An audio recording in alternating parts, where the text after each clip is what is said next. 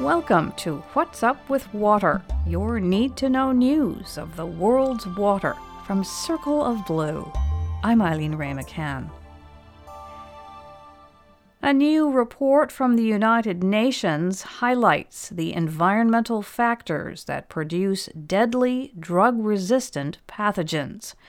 According to the World Health Organization, these superpathogens are among the greatest health risks on the planet. They already cause at least 5 million deaths a year, a number that could double by 2050. Polluted waterways are making the problem worse, and the UN report explains how. Antimicrobial drugs are designed to kill viruses, bacteria, and parasites that sicken humans, animals, and plants.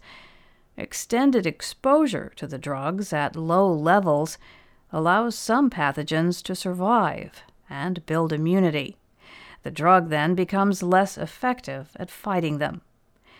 This growing concern tends to focus on the overuse of medicines in healthcare and agriculture, but the UN reminds officials to pay attention to the risk from waste streams. Poorly treated wastewater is a source of drug resistant pathogens.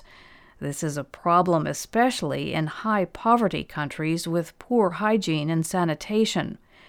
The report calls on governments to take action this means regulating industrial waste, treating municipal wastewater, expanding public hygiene campaigns, and reducing the use of antimicrobial drugs. In Australia, the government has refused to allow a pair of open pit coal mines because of their potential to harm local sources of fresh water and damage the Great Barrier Reef. The Associated Press reports that it is the first time that Australia has denied a coal permit under national environmental law. The decision was influenced by proximity to one of Australia's greatest natural assets. The two open pit mines of the Central Queensland Coal Project would have been dug just six miles from the Great Barrier Reef. The reef is a complex system of marine biodiversity and is severely stressed by the warming climate.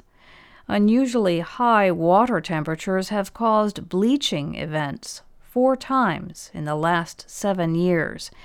These events make the coral more vulnerable and can kill them. Australia plays a role in the threat to its reefs. The country is one of the world's largest producers of coal, which is a major source of carbon pollution that traps heat in the atmosphere. In the United States, the largest city in Ohio is taking a low carbon approach to protect its water supply system from extreme weather. The city of Columbus recently opened a solar powered microgrid at one of its water booster stations. The microgrid uses solar panels and battery storage, which can keep water flowing through the system during power outages. Water treatment plants require a steady supply of energy to operate. Traditionally, water departments have used diesel generators as a backup power source. But diesel has a major drawback it generates heat trapping greenhouse gases. Phil Schmidt is an engineer at the Columbus Water Department. He says that the microgrid will lower carbon emissions while still providing reliable power. And Columbus is not the only city to see the benefits of local solar power. Babcock Ranch is a city in southwest Florida that operates its own solar microgrid. When Hurricane Ian crossed the state last September, millions of Florida homes lost power. But not the residents of Babcock Ranch, where the microgrid withstood the storm, keeping the lights on and the water flowing.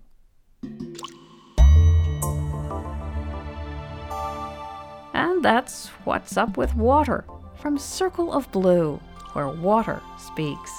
You'll find more news and analysis and a chance to support our work at circleofblue.org. This is Eileen Wray McCann. Thanks for being here.